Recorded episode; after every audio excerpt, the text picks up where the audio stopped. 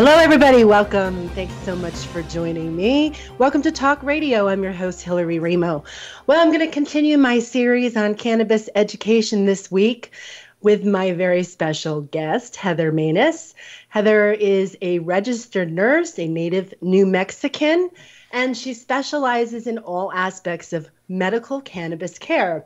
Nurse Heather, as she's known, began her career as a registered nurse providing psychiatric home health care to patients in New Mexico. Nurse Heather has extensive background and experience in natural healing modalities and herbal remedies, some of which she obtained from her close association with Hispanic and Native American healers in New Mexico. Her vast knowledge and holistic approach to individualized patient care has been the cornerstone of her success as a nurse, educator, entrepreneur, and promoter of health. As the founder of the Arizona Cannabis Nurses Association and fierce advocate for veterans and mental health, Nurse Heather was responsible for the addition of post traumatic stress disorder as a debilitating condition under Arizona's Medical Marijuana Act. Nurse Heather was awarded the 2015 Canna Awards Best Charitable Community Outreach Program and Cannabis Business Awards in 2015, and in 2017, Activist of the Year. As a cannabis nurse entrepreneur, Nurse Heather established herself in both New Mexico in 2010 and Arizona in 2013, where she opened the first licensed medical cannabis infusion facility to provide cannabis patients with smokeless alternative products. Now in California, her natural health company, Nature Nurse, combines years of knowledge and experience with modern science and research to provide high quality products and services that naturally support the endocannabinoid system. Nurse Heather has been a beloved presenter in the educational, medical, and cannabis industry conference speaking circuits since 2010. She has been featured and published in several videos, films, and magazines, and she hosts her own online podcast called Good News with Nurse Heather. In 2016, Heather was honored to receive the Cannabis Business Awards Educational Achievement Award and a Leader of Nursing Award from Cannabis Nurses Network in 2016, 17, and 19. I am so excited to have her here today because we have a wealth of information to share with all of you. Very excited to have her here. Welcome, Heather. Thank you so much. Wow, thank you, Hillary. I'm excited to be here today with you and your listeners to share a little love and knowledge and, and bring these topics out into the open. So, thank you for having me. Well, I think it's really important, which is why I started uh, talking about this this month because we have so much up in the air. People are confused. Some states are legal, some states aren't legal. So we have this complex dynamic across our country.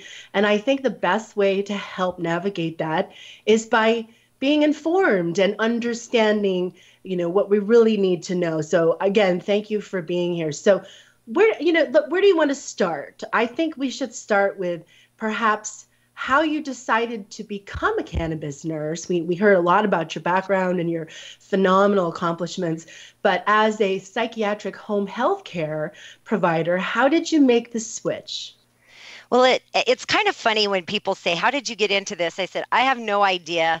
I was either just born to do it, um, but it feels like this baby fell in my lap, and I had no choice but to take care of it."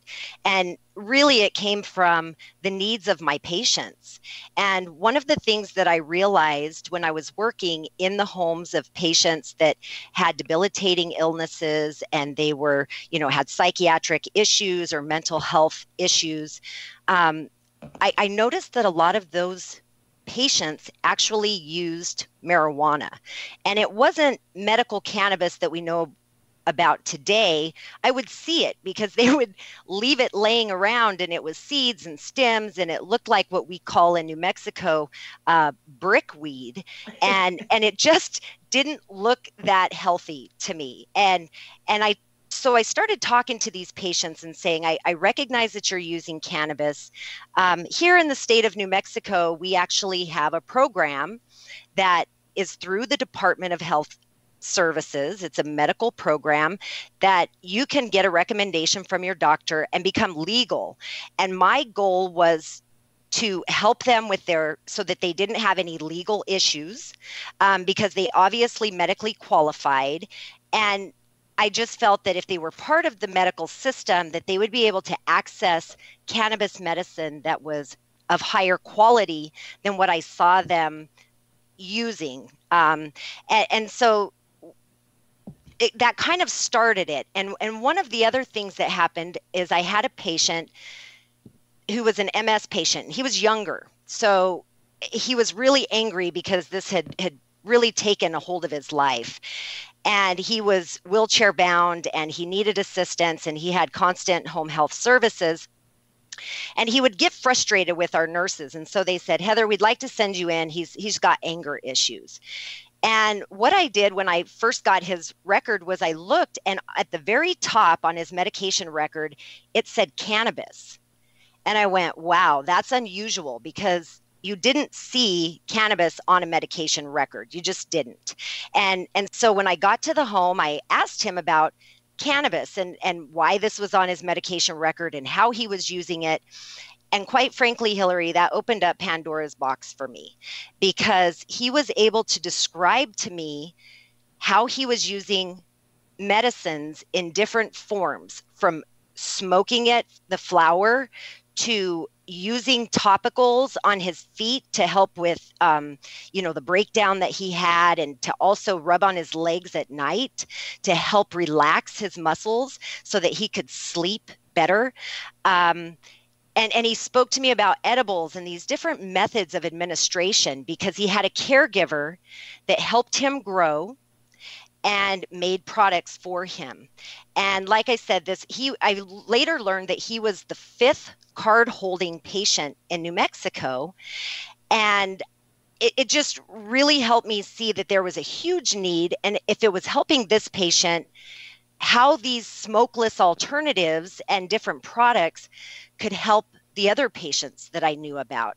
And so I, I, started helping patients, you know, get their card through the state, and everything we did was completely legal because they needed to be part of that program. And and then the next question came, which I wasn't anticipating. Uh, great, Nurse Heather, I have my card.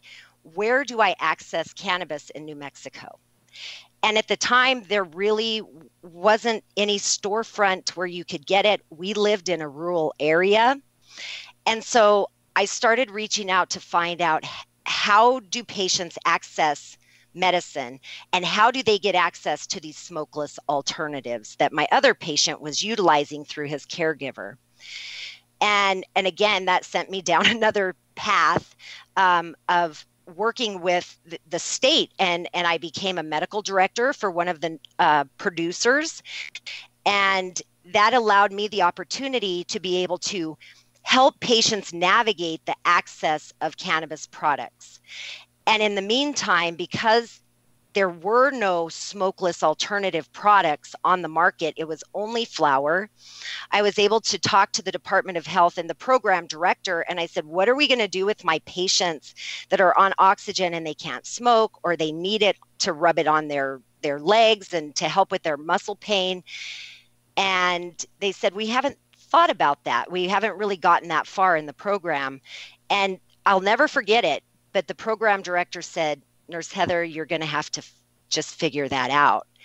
And so I did. Um, as a nurse, I'm a critical thinker. I know how to, you know, navigate state systems and licensing. And so I was able to open the first edible and infusion kitchens in the state of New Mexico and be able to provide products that were needed by my patients. And again, it was out of sheer need.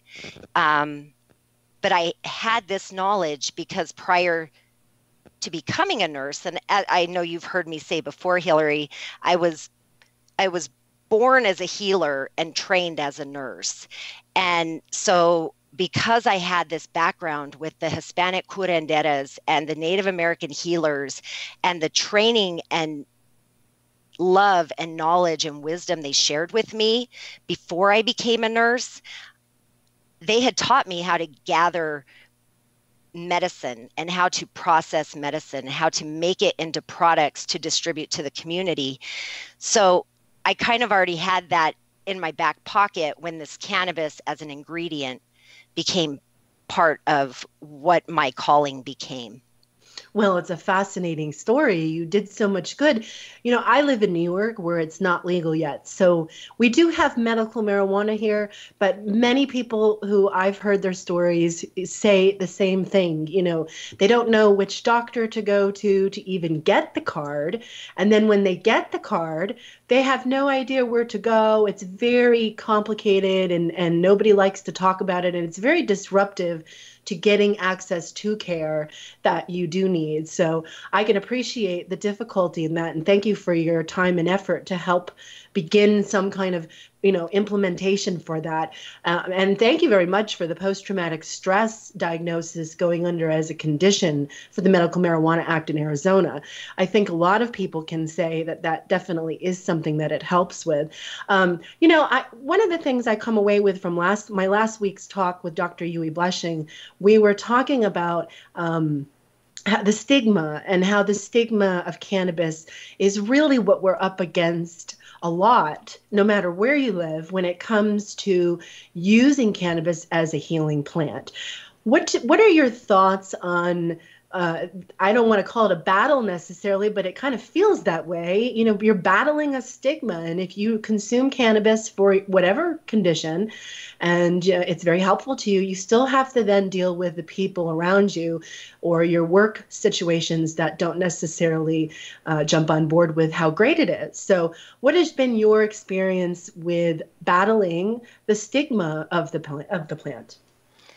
Well, and I think that nurses are positioned in a beautiful place. You know, we're we're just right in the right position because we work with patients, we understand science and medicine, but we also understand um, that patients are going to do what patients are going to do. Right? We can give our recommendations, we can educate, but uh, a patient's health is a patient's right to to take on as their own responsibility. We're partners in their health care. And so, what I see cannabis being, and, and just to come back to the stigma piece, you know, nurses we kind of don't have stigma a, a, lot of times. We try to leave our stigma at the door to be able to do our job. And it's interesting how cannabis still creeps in and and there is stigma even through the nursing community. Stigma is the number one enemy to health right now. And um, I, I guess it's kind of been my mission in life to just keep living the truth and speaking the truth and trying to help others open their eyes to understand. And as the science comes out and the research is really beginning to support these things that we know when we see clinically with patients, I think that that's helping to decrease some of the stigma um, but you still have religious sectors that you know it's that's it's drug use. Um, you have even speaking about the mental health community and the psychiatric community they're going to be the last medical folks to get on board with this. And it's very interesting to to even have to say that but it's the truth. You would think that mental health workers would be more forward thinking. Um, but it really seems like the psychiatric world has their foothold on cannabis substance use disorder and and not really looking at it at, from a medical perspective and coming back to the endocannabinoid system and how the endocannabinoid system is playing into mental health um, so I've done a lot of work in that area. It's it's hard to to fight that. Um, I will note that New Mexico was the first state to recognize medically that post-traumatic stress disorder was um, was a qualifying condition for cannabis. I didn't realize that because I lived there, and and so I knew that a lot of the patients that were on the program were on the program under the diagnosis of post traumatic stress disorder. So when I went to Arizona to help them establish their first edibles and infusion facility there, I realized that Arizona did not have post traumatic stress disorder as a qualifying condition. And I went, well, let's fix that. You know, let's just mm-hmm. petition and, and let's go ahead and do that. Again, down a path, girl, I had no idea where I was headed. And that was the nastiest legal battle of my life. Um, we fought for basically four years the Arizona Cannabis Nurses Association versus the Arizona Department of Health Services um, in court battling it out. And, and we did four day evidentiary he- hearings where we brought in experts and we spoke. And, and we won with post traumatic stress disorder. Uh, we were able to get that condition listed um, as a qualifying condition. Oddly enough, Arizona is very anti-growth of the cannabis medical cannabis program and so they kept a tight hold on it we had petitioned for many other um, conditions and post-traumatic stress disorder to date is the only added condition to the arizona medical marijuana act and and we did that like i said after a lot of legal battles so when you're talking about stigma and you're going up against high level attorneys and you have you know judges that are deciding these cases and you have public health state workers that are blatantly uneducated in the courtroom it was it was one of the most revealing things that I've ever done because it really pulled that curtain back on stigma and you realize it's politics it's um, money involved it's it's lack of intellectual curiosity. It's sad that stigma can take a hold of our community this way and and try to keep knowledge away from people. And that's really what i've seen is that this knowledge is there. Um, there's just one struggle after another getting it into the mainstream. But we're working our way in. Definitely are. Well, apparently, yes, and thank you for that. So, do would it be fair to say then that this entire legalization process across our country right now is also at the same time revealing a very pro- for-profit medical system that is really catering to politics and big pharma. Oh, big pharma is is they are um, very unhappy with what people are finding when they use cannabis, a plant that can be grown in their backyard, literally. Um, it, it, what's happening is patients are getting off pharmaceuticals and we're seeing it happen uh, there's research or, and you know data showing that the medicare um, costs were reduced once in states where patients are using cannabis because they're getting off of pharmaceuticals. You see a reduction in opioid overdose deaths in states, a reduction of 25% in states that have, um, you know, legalized a medical cannabis program. And so we do know that this plant is balancing our minds and our bodies and our spirits in such a way that we're recognizing that this um, pharmaceutical based pill popping quick fix uh, that we've always thought we needed is actually causing more harm than it's worth. And there these patients the whole cannabis movement is a patient's movement hillary. It started with the patients patients wanted this they wanted their freedom to be able to use this this comes from patients and so even as we move into this industry where now on Wall Street, there are stocks that are trading in cannabis stocks. Um, it's now accepted as an industry. All of that, every bit of it, is happening off of the backs of these patients who fought for their rights to use a plant as medicine and not go to jail for it. And hmm. there are still people today in jail and going to jail over this plant. And um, from a health perspective and a public health perspective, that is very detrimental to our communities boy oh boy do i see big changes coming so you know we we have a choice i guess right we can educate ourselves or we can just kind of stick our heads in the sand and move move about our lives and not care or not think for ourselves. Um, you talked a little bit before about clean medicine and you talked about how your inspiring patient who got you motivated to to jump on board with all this how he had brick looking kind of cannabis. So, another thing I noticed kind of on the non professional side is many people don't know what they're consuming. Now that they have dispensaries popping up, they go in, they're not really sure what they're looking for, they're not really sure what the percents or the strains are or the difference. You know, they've, they've heard CBD plastered all over the place, and CBD is allowed everywhere. So, therefore, it must be okay. So, I'll go for CBD. So, what would you tell listeners? Uh, when it comes to trying to make sure they are aligned with clean medicine, no pesticides, no junk in there that's going to actually harm them, like mold or things of that sort.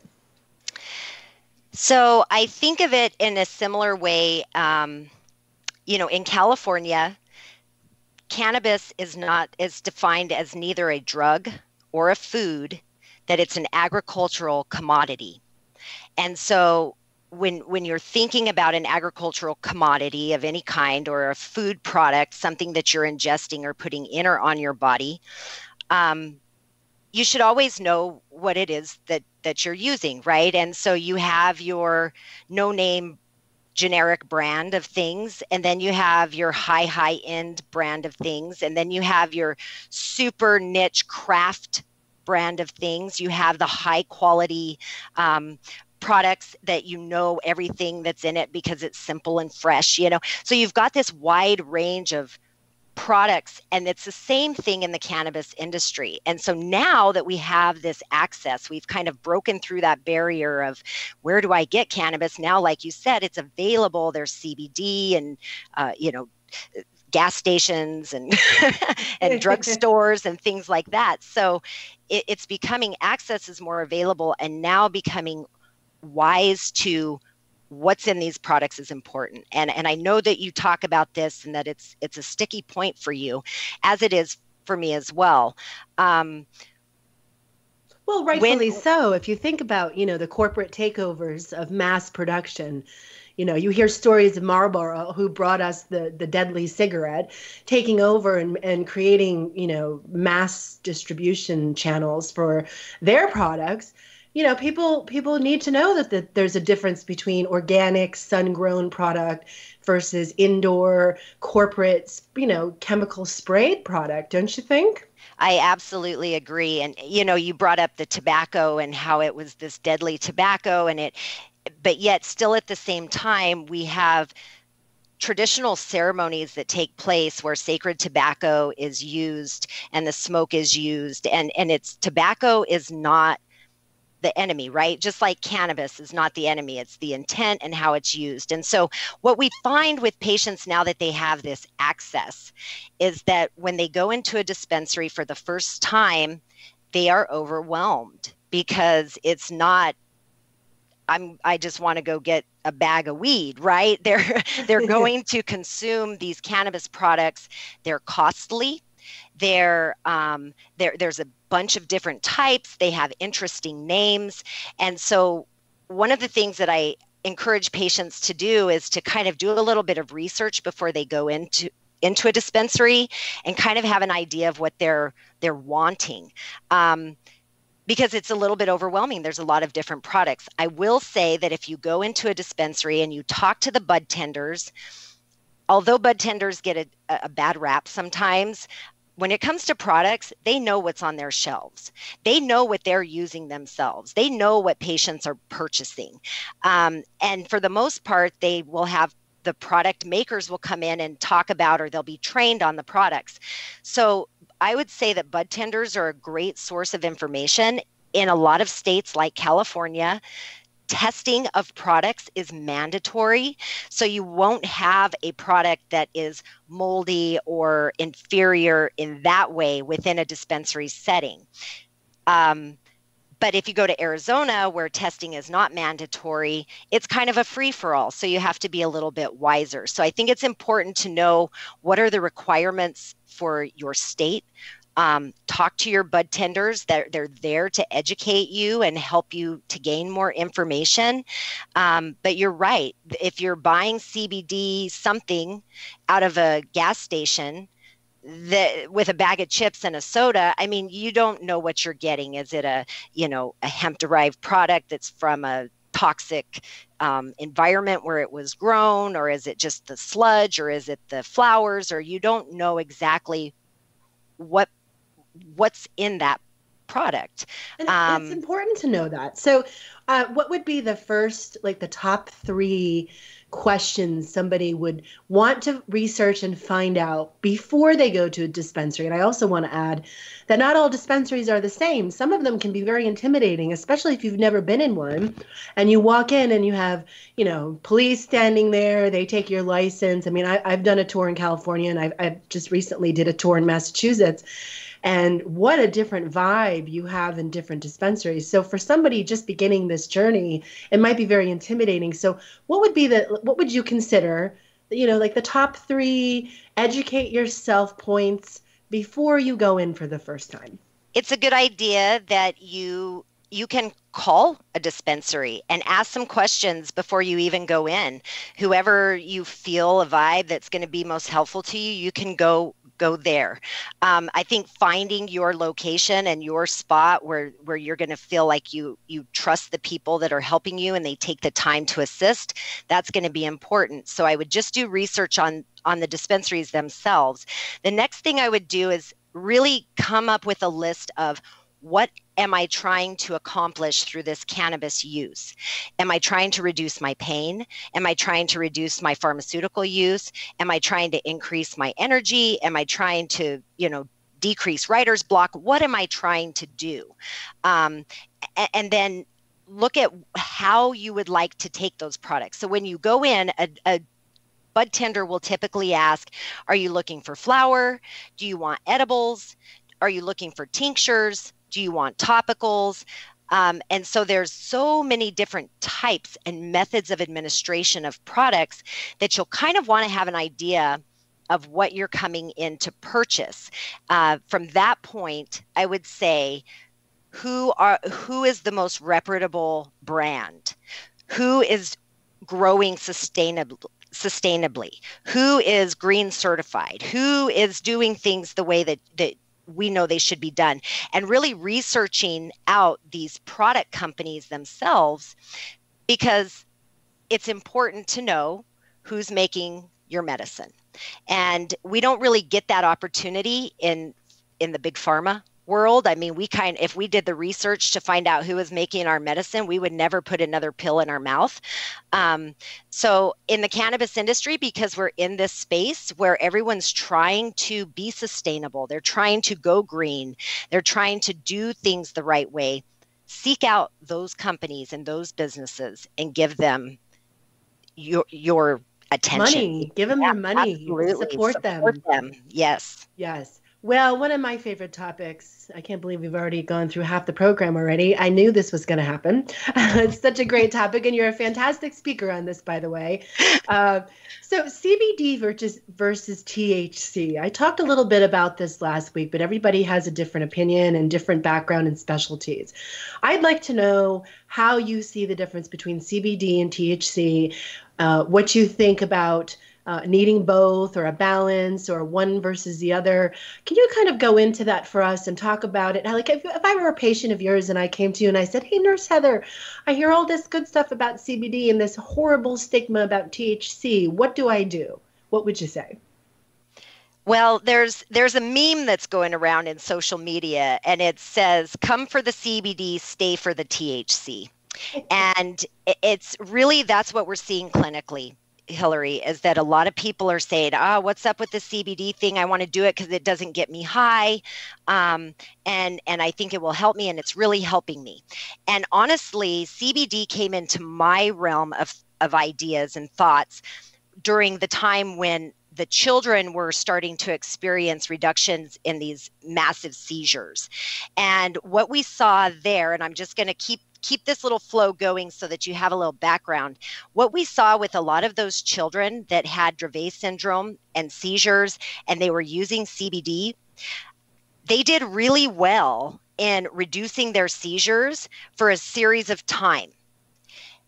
But what happened is over a period of time, the CBD alone stopped working. The seizures started to increase. And so, what I was getting were calls from parents saying, it's not working anymore. And that was when I had to start the we need to introduce THC conversation. And that wasn't always easy because we were working with children, but it was true. And so, even just adding the smallest amount of ratio of CBD to THC, uh, I think, you know, 20 CBD to one THC, that was helping a lot of children. Um, and so what we know, what that helped me to understand is that CBD is really great at priming the body and getting it feeling better. But when you really are trying to gain the full balance and potential of the endocannabinoid system, supplementing with even the smallest amount of THC can be so extremely beneficial. And one thing we definitely know is when the CBD content ratio is higher than the THC ratio, say five milligrams of CBD to one milligram of THC, that a patient would not feel that quote high or euphoric effect. And so that's one of the things that I hear a lot of people say, wow, I took that CBD and it wasn't like I was high and I didn't feel anything different. It was just like, wow, I'm not as achy or I'm moving easier or I was able to clean out the garage and I didn't creak and and and, and hurt and have to take breaks. And so it's not that it's CBD doesn't change you in a way that makes you feel like oh, I'm high now, that means that my pain is being reduced. Because that's what we get with a pharmaceutical. We take a pill and we know in 15 minutes we're going to start feeling a little bit, you know, good in our head, and then the pain is going to be gone. We've associated that high with pain relief. And what we find with cannabinoids is it doesn't have to be that way. But isolating one cannabinoid and just using that cannabinoid is not as effective as using a full spectrum or a whole plant medicine. And so, what we do know is that cannabis has hundreds of plant based compounds. And some of those are cannabinoids, some of those are called terpenoids, terpenes. Terpenes are in all all kinds of uh, foods and fruits and plants because it's the part of the plant that gives you the smell. So when you smell cannabis, each plant or variety or cultivar will smell a little bit different. And that's the terpenes. So the terpenes have something to do with interacting with the endocannabinoid system. Different cannabinoids, including CBD, THC, uh, CBG, CBN, C, you know, THCV. There's all these compounds that are that can be isolated and used individually. But what we're finding is that if you use them together in a synergistic fashion, that that's where we really see the most medicinal benefit. Did that uh, help answer your question? It, it does, yeah. And, and it also ties in your background with healer healers and working with the indigenous and and harvesting and preparing medicinal formulas for use from plants. And you know, the one thing I com- comes up in conversation a lot is well, it's a plant it's a plant that you can grow in your backyard you know it is it's a plant that you can go pick and smoke or make into a tea or however you prefer to use it. And we have so much proof that plant medicine can be very beneficial to the human body. But again we're we're up against a medical system that really doesn't support that knowledge unfortunately. But i think that will change and i'm hopeful and the key, the key is the key is really the endocannabinoid system, Hillary. I mean, we've got to get the medical community, every doctor, every nurse, every researcher, everybody that's working in any type of healthcare and medicine to understand the human endocannabinoid system. It is the balancing center for the human body. It makes everything else work well. It creates synergy throughout the body and communication. It's the largest receptor signaling system in the human body. And the majority of our healthcare providers today are unaware of its of its existence. And so it's very important that, um, if nothing else, that people Google the endocannabinoid system and start learning about the science behind it. Google Raphael Mechoulam from Israel and Tikkun Olam and the work that they're doing in other parts of the world that is really raising the vibration and helping us have a greater understanding of what's going on with this plant and ourselves and how it can help balance us um, individually and as a community. Well, it's shocking to me that the system isn't taught to medical professionals. Really, I know you do. You do a lot of phenomenal work with Cannabis Nurses Network, and we'll talk about that before you leave today. But but before we do that, let's talk about the receptors. Could you explain to us what receptors take in uh, CBD versus, versus THC? How does it work? We're built to receive this medicine. We absolutely are. And, you know, uh, I'll share with you, I was at a conference and it was this high level, very um, professional word I use is stuffy. Um, medical conference with PhDs and doctors and researchers, and I think there was a former uh, head of the FDA was there, and so it was very um, a lot of ego and things going on. And but one of the questions that was asked when when a speaker was talking about CBD, they said, "How does CBD work?" And he turned to the audience and said, "That's the ten million dollar question."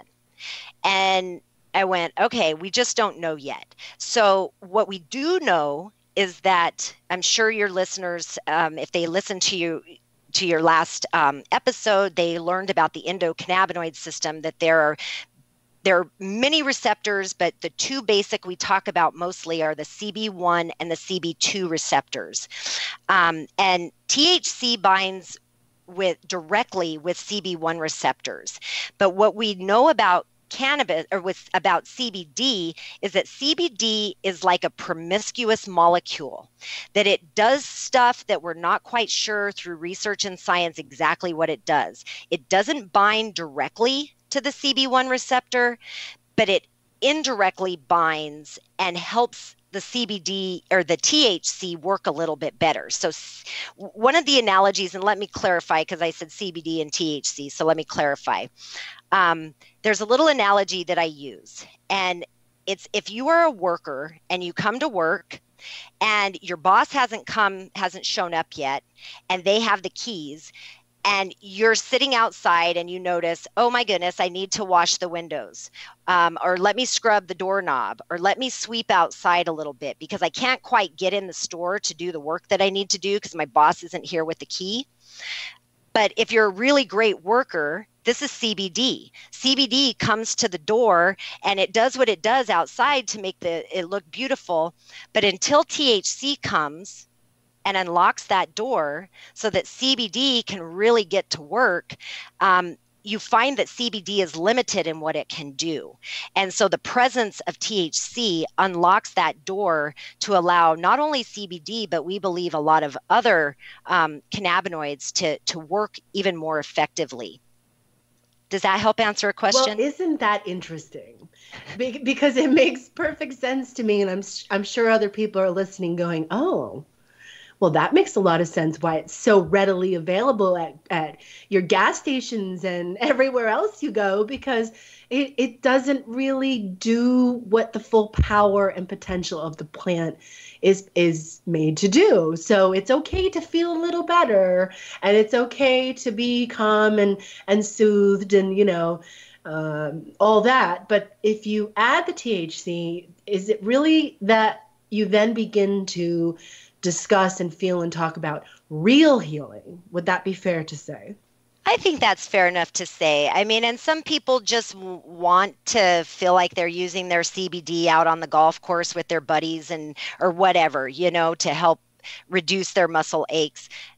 Then there's people that really are trying to um, take care of their health in a certain way, and and for those people, they find or they may come to find that a full spectrum of this plant, not excluding THC because of fear or stigma, is really going to be what we call the gateway to health. Mm, That's really interesting.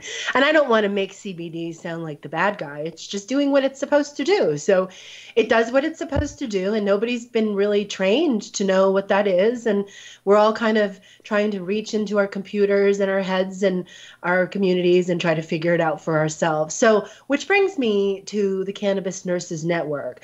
Um, I know that you are a, founder of this and, and a fantastic advocate for educating medical professionals around the country. Do you find that this is working? Are we are we out? Are you out there doing uh, the great work and bringing the medical field in? And are they getting it? How is this all working? Cannabis Nurses Network. Tell us about it. Well, I to answer your question, we're closer than we've ever been before, and this is truly a marathon, not a sprint. Um, I've been doing this for 10 years now, and we are closer today than we have ever been before in reaching mainstream medicine and helping them to understand that their stigma and fear is uh, prohibiting them from being the best healers and healthcare providers they can be. And so, as they become aware of the endocannabinoid system and they become aware of the benefits and potential of cannabinoid therapeutics, we are starting to see our patients having access to healthcare providers that are knowledgeable about these things and can truly help. So we are close. Um, last year, I will say that last year, July of 2018, the National Council State Boards of Nursing published for the first time ever uh, recommendations and guidelines for the care of the patient using medical marijuana.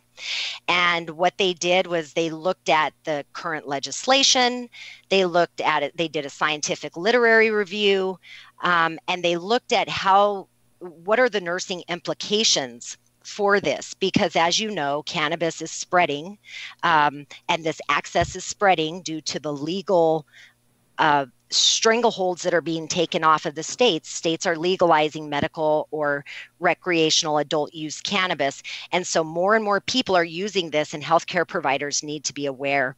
So, what these recommendations and guidelines have done is basically given a pathway to state boards of nursing to understand how to start implementing policies for the care of cannabis patients.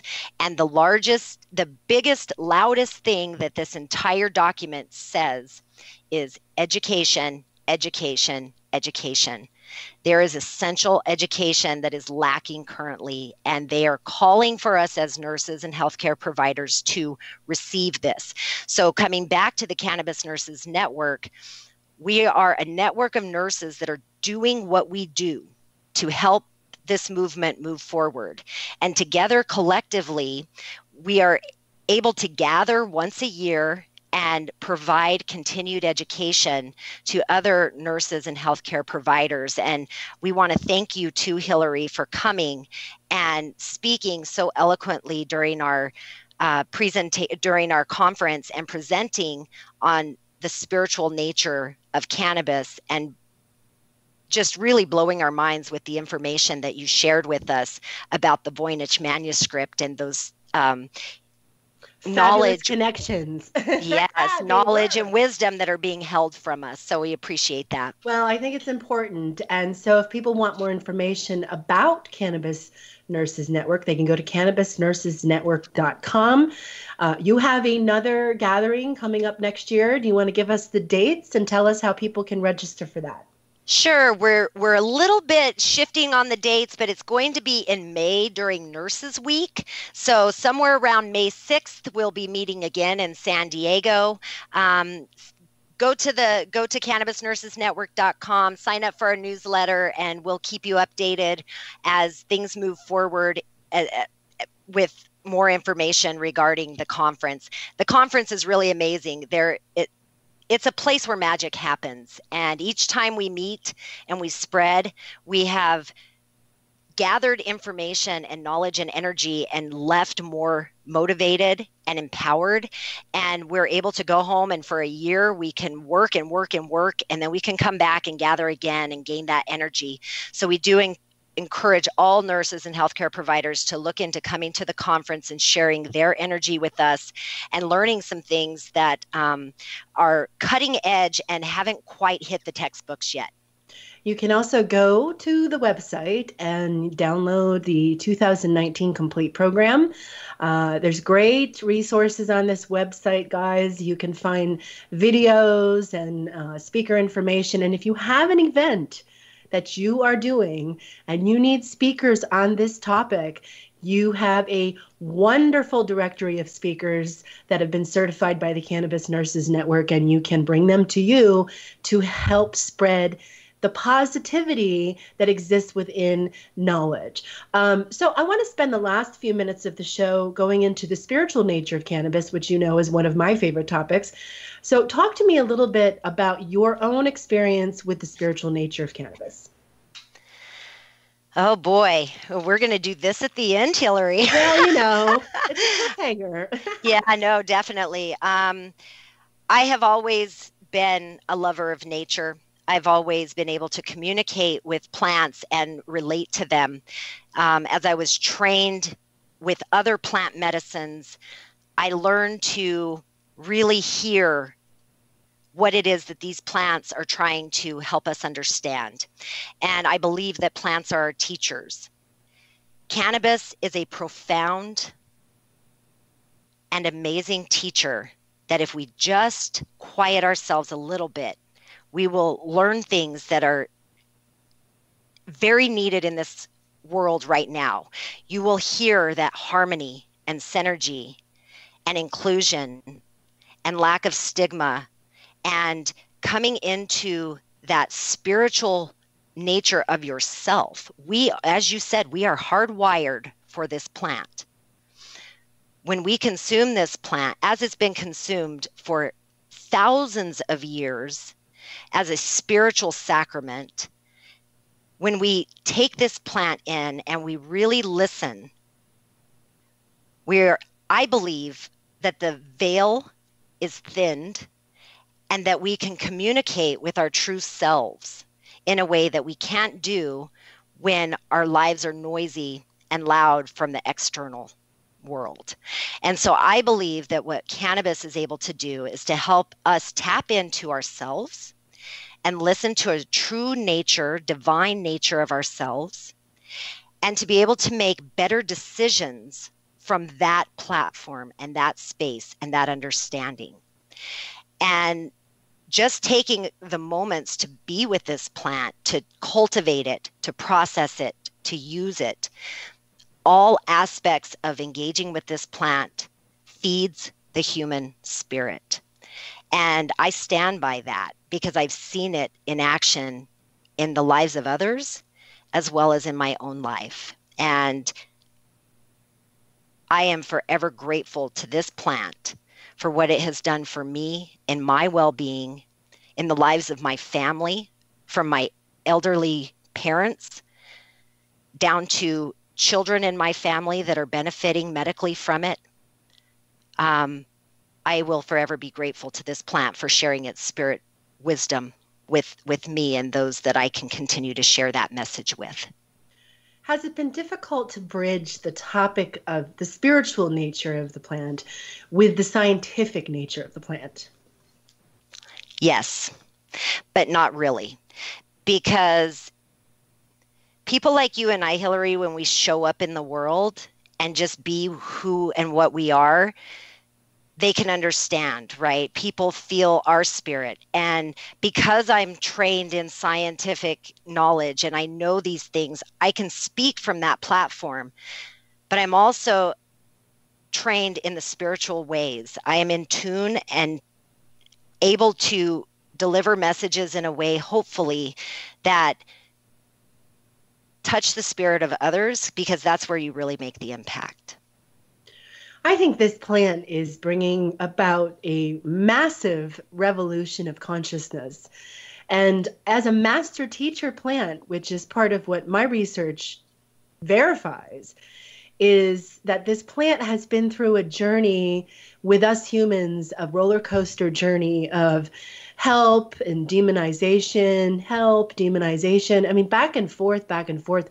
People have been um, condemned because of their use for it. They have been shunned. They have been shamed. And now that we're watching the potential for lifting that off of people and freeing them from that, well, isn't that a massive spiritual act in itself? I have found that when I begin the conversation on the spiritual aspect of these of this plant and other healing plants as well, it's easier for people to accept the role of other plants that have health benefits. But when it comes to cannabis, there is this massive block in their consciousness to allowing the conversation to even happen at times. But there are the rare few that's growing and growing that do end up having the conversation. And, you know, as you know, I teach meditation or I, I will be teaching. In fact, I have an event coming up in Denver in August where I'm going to be teaching the spiritual nature of cannabis and working with meditation, it's not really being done. I don't see a lot of people organizing events. Maybe I'm I'm just not in the loop. But when I Google on there, that's another that's another thing too. Is when you go onto the computer and you Google things or you follow hashtags or you do that, it's changed. You don't get what you think you're going to get or expect. Um, so that's a whole nother topic I'll be talking about next week with uh, CE News founder Joe Martino. So I just want to say quickly thank you, Heather, so much for being here and for sharing your wonderful journey and fabulous expertise on this. And I hope people are listening and you reach out to Heather and to the Cannabis Nurses Network and you participate in the freeing of this plant so that can help other people the way it was meant to be. Thank you, Heather, for being here. Thank you, Hillary. It's been a pleasure of mine. Next week, folks, I talk about platform censorship internet censorship. I'm going to be talking with Joe Martino from CE News, and he's going to be here to share his experience firsthand with what we're facing in the digital age. Thank you so much. I'm your host, Hillary Raimo, and this is Real Talk Radio.